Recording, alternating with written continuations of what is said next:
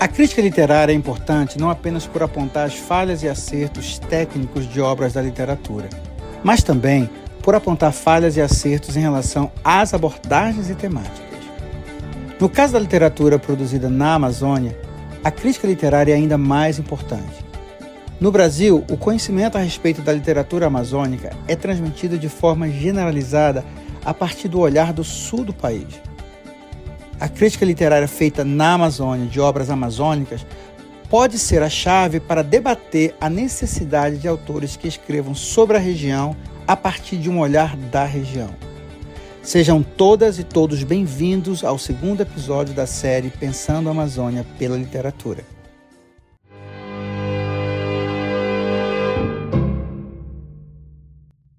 No episódio de hoje teremos o prazer de entrevistar Marcos Federico Krunga Aleixo, amazonense de Manaus. Escritor, é crítico literário e formado em Direito. Marcos tem mestrado em Literatura Brasileira na UFRJ, com a dissertação Introdução à Poesia do Amazonas, e tem grau de doutor pela Pontifícia Universidade Católica do Rio de Janeiro. Marcos, eu queria começar essa conversa com uma pergunta muito trivial. Me fala um pouco do, do Marcos Frederico Kruger Aleixo e como que surgiu esse interesse pela literatura. Pois é, vem desde a infância. Eu sempre gostei de histórias.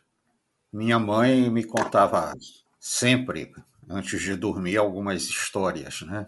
Mas e o que eu lia era literatura de cordel, aquelas pequenas histórias infantis, não as de hoje, claro.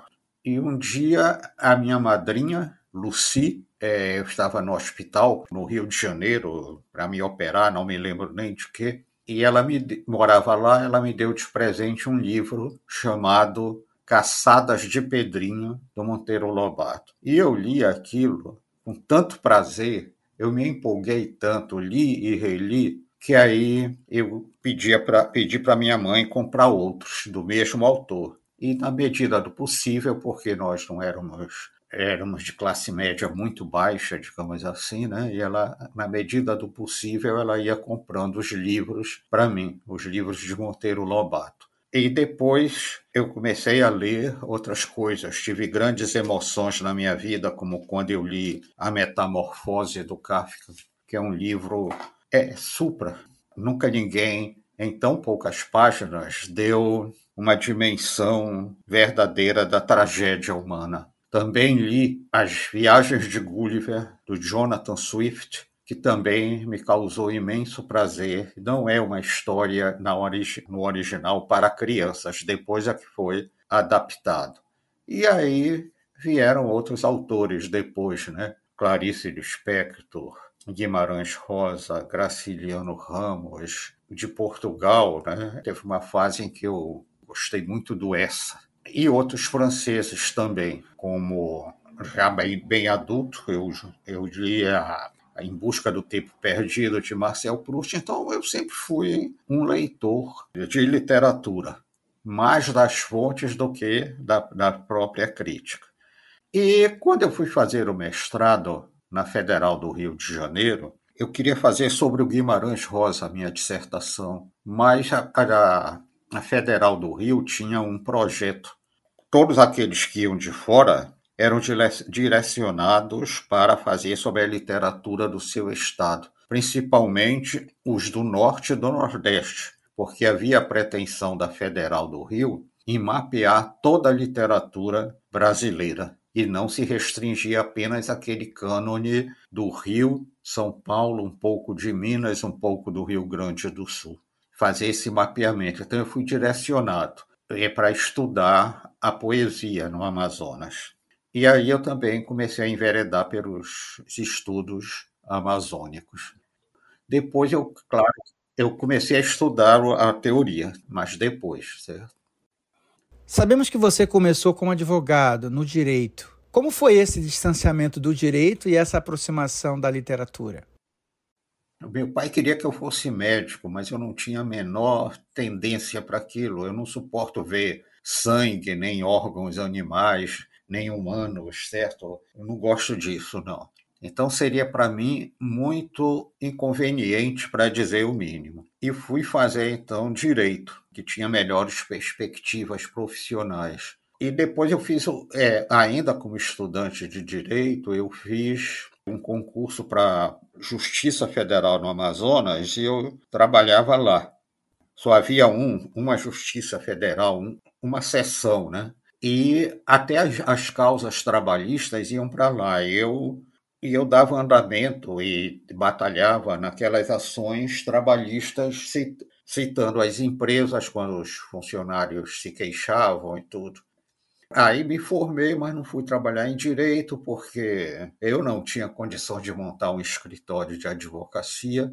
Foi quando o juiz federal no Amazonas com quem eu trabalhava, que era o Aderson Dutra, ele foi ser reitor da Universidade Federal do Amazonas e me convidou para ir com ele. Então eu aceitei.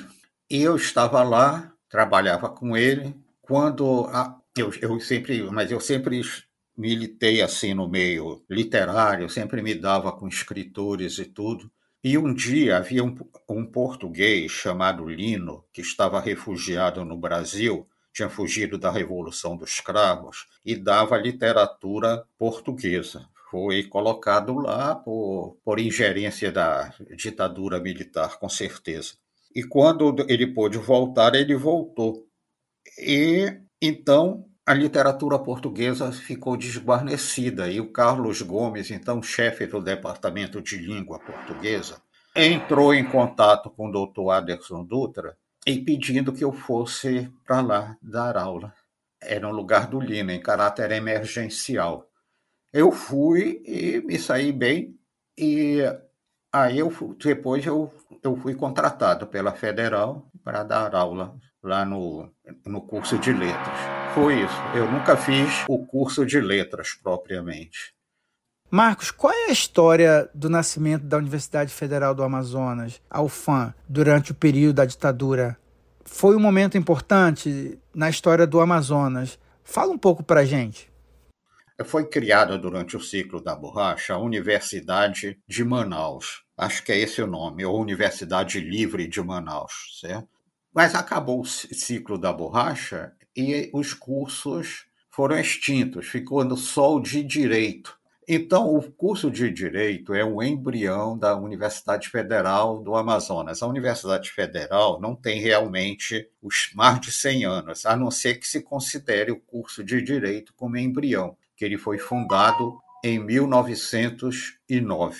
Bem, e foram criados, havia um curso de uma faculdade de filosofia, ciências e letras. Era parte isso. E ainda a escola de serviço social. Eram três instituições de ensino superior independentes. E então as três foram agrupadas e deram início ao, à Universidade do, Federal do Amazonas, que no início se chamava só UA, Universidade do Amazonas era uma fundação, não sei como é que está esse, esse estatuto jurídico agora, era a Fundação Universidade do Amazonas, FUA. Atualmente a sigla é UFAM e foram sendo criados novos cursos. Em início da década de 80 foi feito o campus, com aquele propósito que, com, pelo qual todos os, camp, os campi foram feitos, de isolar os estudantes para que para não haver durante a ditadura, né, não haver aglomeração na cidade, assim os estudantes já estariam é, segregados, digamos assim. O nosso campus, digo assim nossos porque me sinto ainda parte da UFAM, tem uma peculiaridade, é um campus de selva. A Mata Virgem ainda está ali bastante preservada, tem que pese alguns algumas construções que foram feitas depois.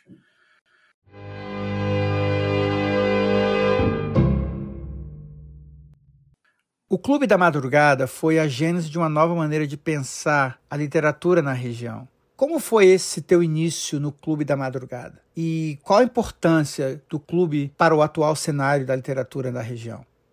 Bem, o Clube da Madrugada foi aquele clube que criou um marco na história, né? um marco divisor na nossa literatura. A meu contato com o Clube da Madrugada na minha adolescência era aos domingos. Quando chegava o jornal, meu pai via ao mercado, trazia o jornal e ali tinha a página do Clube da Madrugada e eu lia ali todo, né? Alguns poemas me intrigavam.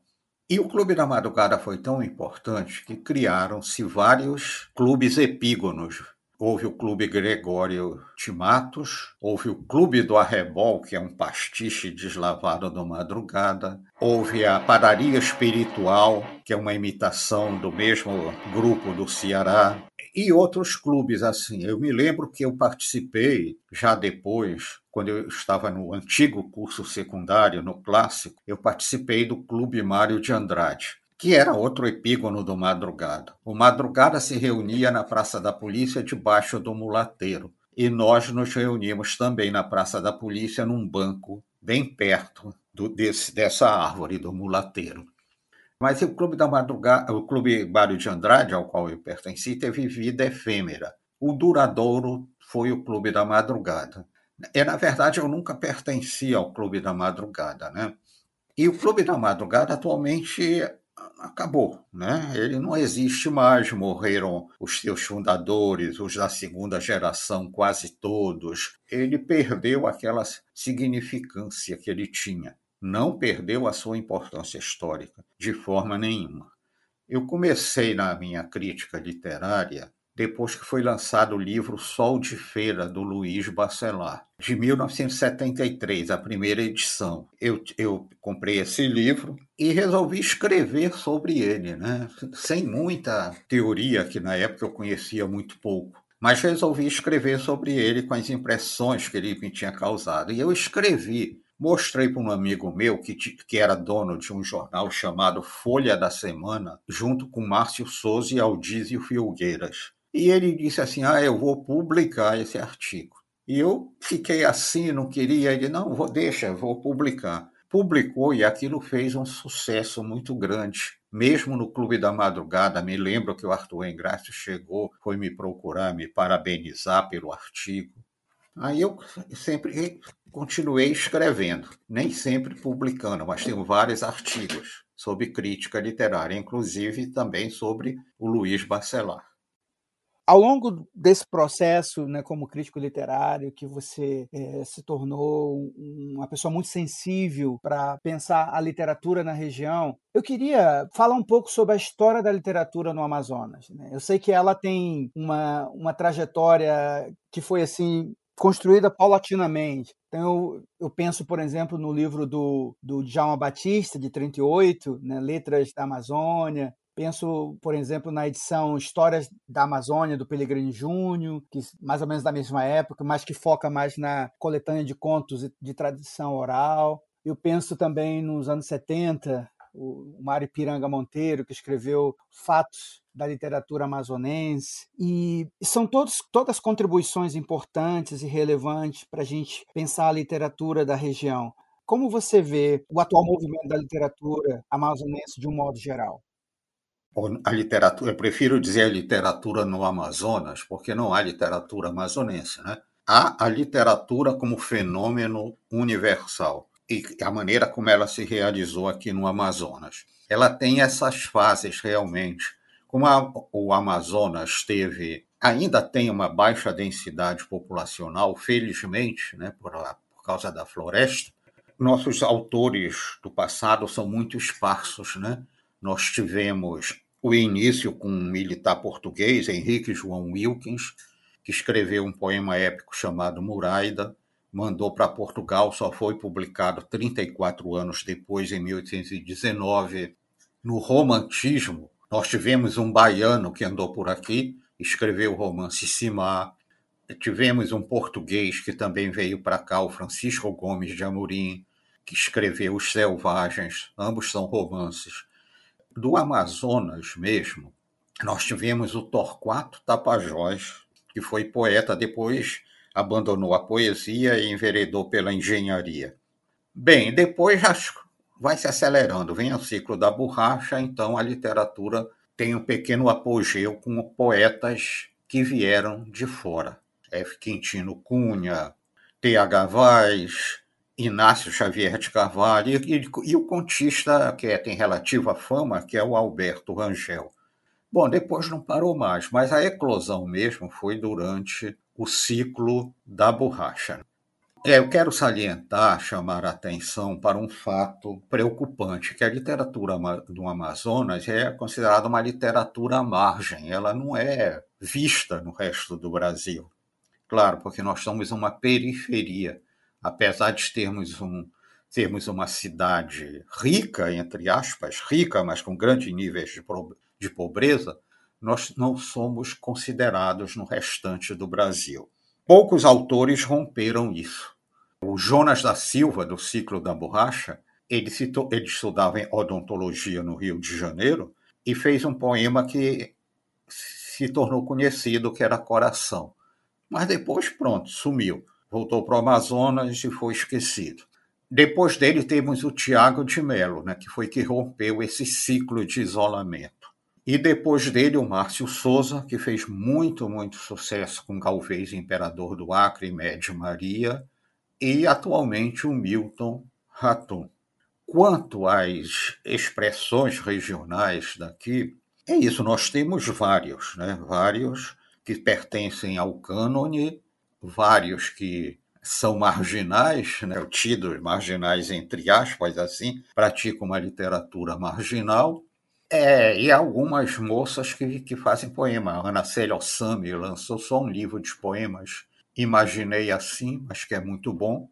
E agora vai ter um livro de literatura infantil publicado pela Valer. Desses poetas tidos como marginais, o melhor de todos é Simão Pessoa, que atualmente nem tem mais publicado poesia, mas o que ele publicou é excelente, né? Que foi o primeiro deles foi Porandubas, depois teve Matou, Baixou e foi ao cinema.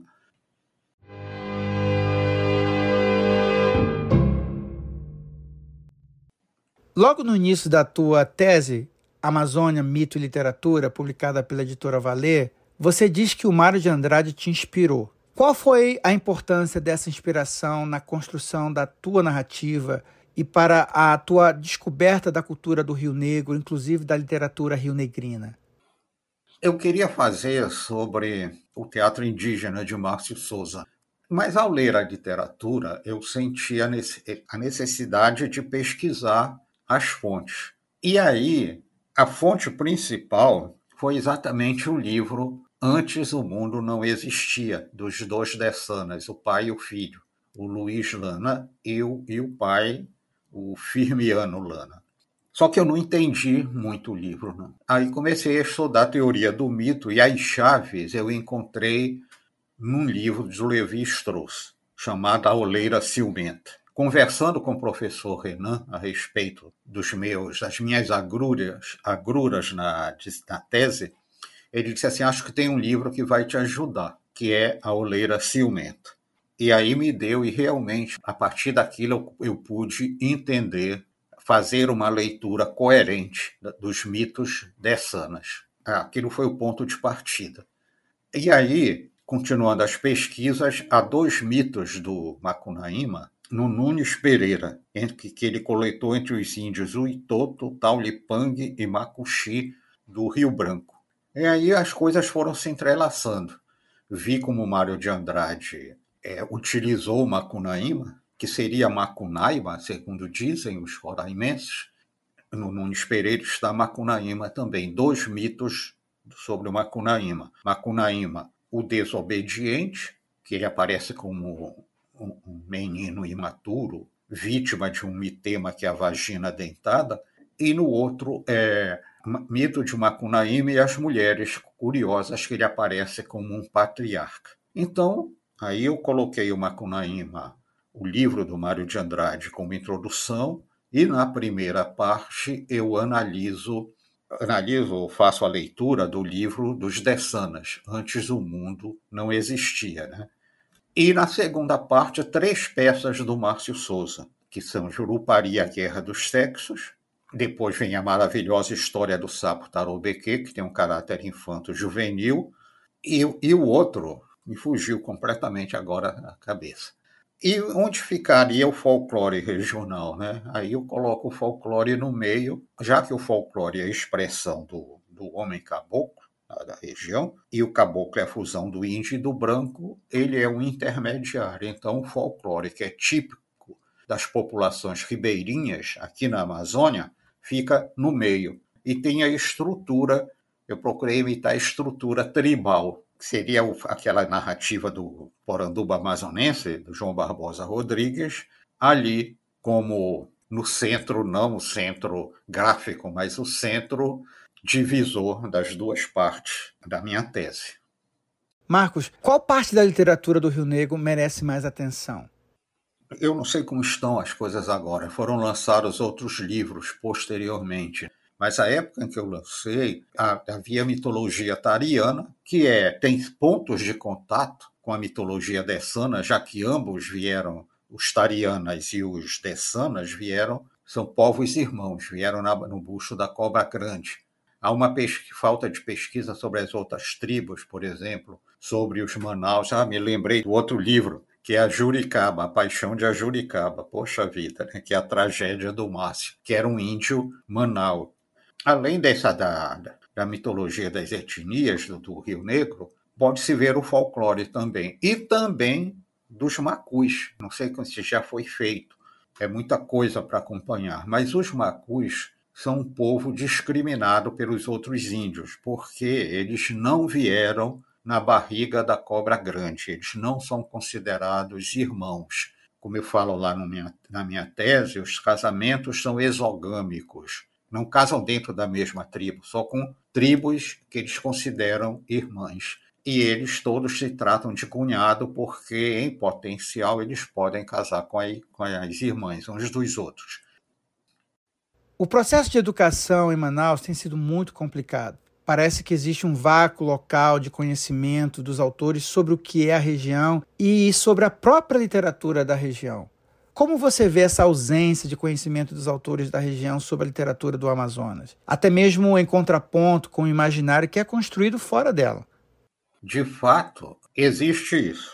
Alguns professores, eu sei, levam autores nossos para a sala de aula para discutir com os alunos. Alguns levaram, já que eu sei, a Vera Duval, que ganhou o prêmio Jabuti com Contos do Rio Negro, que é um livro muito interessante. E assim, quando eu voltei do mestrado e tinha essa minha dissertação sobre introdução à poesia no Amazonas, havia um estudo de literatura amazonense na UFAM e nela se estudava a literatura de cordel, a literatura popular oral e a literatura amazonense. Olha, isso era muito pouco. Eu consegui, então, mudar a emenda para, só para a literatura no Amazonas. Mas aquilo mesmo, logo no início, achavam que não tinha muita importância, né? porque não havia praticamente ninguém do cânone a não ser o, o Tiago de Mello e o Márcio Souza. Já naquela época tinha despontado. E eu sempre, quando atuei no mestrado lá da, programa de pós-graduação Sociedade e Cultura no Amazonas, da UFAM, os meus orientandos eu sempre conduzi para que eles fizessem sobre a literatura regional, a literatura no Amazonas, com a intenção de criar uma bibliografia, porque não havia, quando eu ele, ele se propunha estudar um autor, eles pediam livros, assim, indicar leituras, e não havia, havia informações escassas sobre os autores assim, mas estudos específicos não havia. E eu dizia, mas é melhor, porque você vai criar. E eu fiz várias dissertações, assim, conduzi vários alunos, e várias e várias e várias sobre literatura no Amazonas, de um modo geral, de tal maneira que eu, isso hoje em dia é um fato comum lá na UFAM e, e de certa forma, também na UEA pelo menos nos TCCs, trabalhos de conclusão de curso, há essa, há essa abundância de trabalhos sobre literatura regional. Talvez os alunos pensem que é porque ainda não há muita bibliografia e que é mais fácil do que se eles fossem estudar um autor do cânone. Mas depois eles veem, eles veem que aquilo dá muito trabalho. Então, sem querer me envaidecer, eu diria que eu, te, eu eu é que dei o empurrão para que a literatura no Amazonas se tornasse um fato comum nos estudos literários daqui.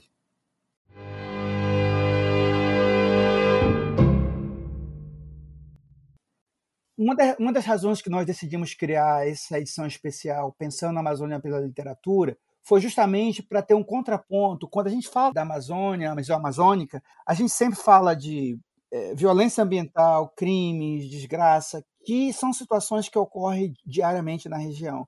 Mas a literatura tem um papel também de nos ajudar a refletir, a repensar criticamente sobre a região.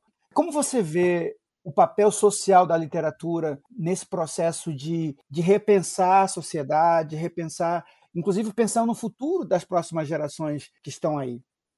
Eu acho que a literatura vai continuar a ter o papel que sempre teve, de ser crítica em relação à sociedade.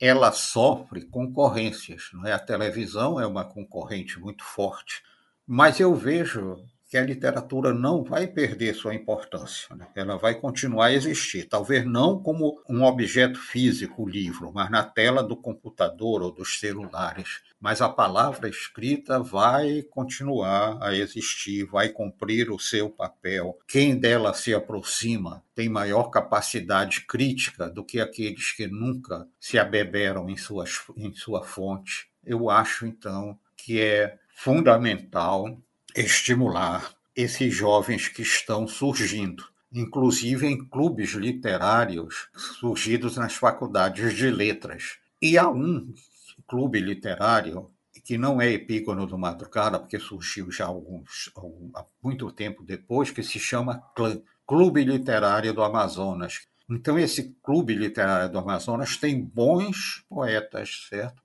Embora o nome seja literário, a gente encontra mais poetas, quase que só poetas. E já lançaram duas antologias da saída da pena deles aí. No momento em que vivemos, parece que não existe a devida valorização dos críticos literários na formação de novos pensadores, de novos críticos e de pesquisadores na Amazônia. Seja os críticos sudestinos, por exemplo, muitas vezes não possuem o conhecimento da região que os críticos locais possuem. Como você vê o posicionamento da crítica literária na região em contraponto a outras correntes literárias brasileiras?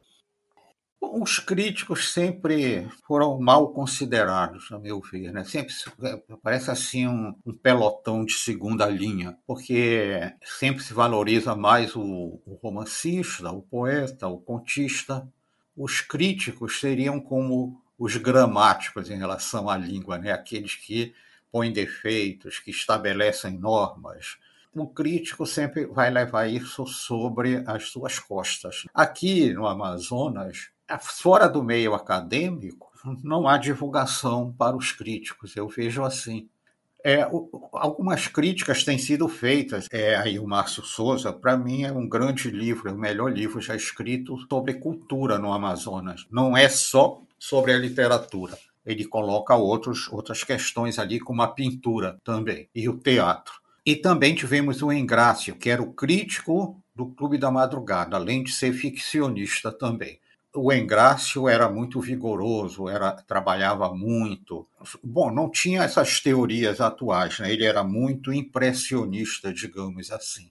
E, na atualidade, tem essa produção acadêmica.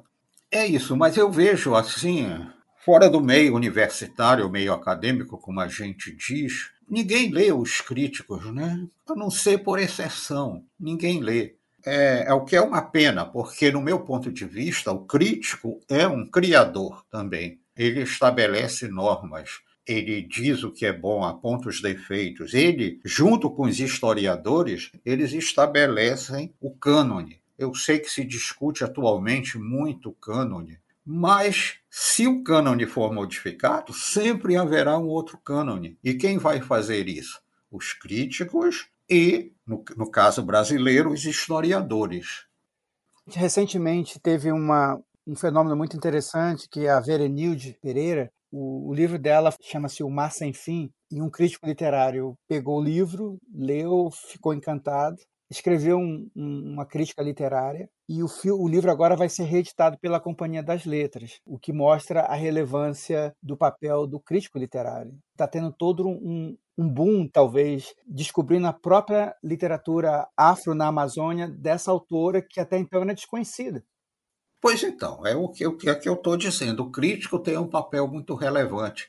O, foi o Mário de Andrade, como crítico, que trouxe para a literatura brasileira a figura do Manuel Antônio de Almeida e o seu romance Memórias de um Sargento de Milícias. O crítico ampliando o cânone literário no Amazonas.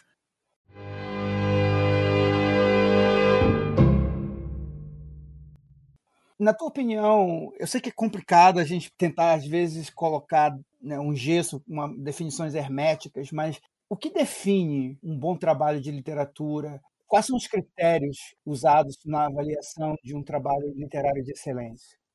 Pois é, olha, na poesia é o uso de, de uma linguagem não cotidiana, uma linguagem que se afasta, que afasta do senso comum, mas que consiga, não seja hermética. Essa a minha posição. No romance, bem, a construção de personagens, eu não diria ação, porque há muitos contos bons que praticamente não têm ação e romances, não é? É aquilo que quebra as expectativas, que dá uma nova dimensão do homem, da sociedade, da vida, e que não, que não se omite de criticar as mazelas sociais. Daí que, em geral, as, as grandes obras terminam em tragédias, ou não tem aquele final feliz que o romantismo pregava e usava e fazia. Então, é, é difícil assim dizer é isso, é isso, é isso, porque estaríamos estabelecendo uma receita e não há receita para a criação. O livro tem que ser atraente, tem que emocionar, tem que nos prender qual o papel do simbolismo e da alegoria dentro da, de uma construção literária e como ela, ela fortalece né, nossas, nossa visão e nossa profundidade de pensar ou de entender né, a condição humana? O simbolismo é a, a raiz, é a origem do próprio modernismo. Os grandes poetas do século XIX estão aí, os grandes poetas franceses. O símbolo, daí que o parnasianismo não é muito considerado, porque ele usa uma linguagem direta, que é, era um chamariz na sua época, porque todo mundo entendia, ao contrário do simbolismo. Mas no simbolismo está a proposta coerente de poesia. E a alegoria também é isso, né? A alegoria, as figuras de comparação, como a metáfora, a alegoria, elas estão aí, elas, elas propõem uma nova visão das coisas, ao colocar em confronto duas coisas díspares, uma expressando a outra. Então, isso é fugir à linguagem cotidiana. E mesmo nos romances, assim, a alegoria pode funcionar muito bem por esse motivo. Leva o leitor a pensar, a perceber que há algo além daquilo que foi dito. Marcos, eu queria te agradecer muito por essa conversa. Foi um prazer enorme poder falar contigo. Muito obrigado. Eu que agradeço, né? Por dar voz a alguém que se dedica à crítica.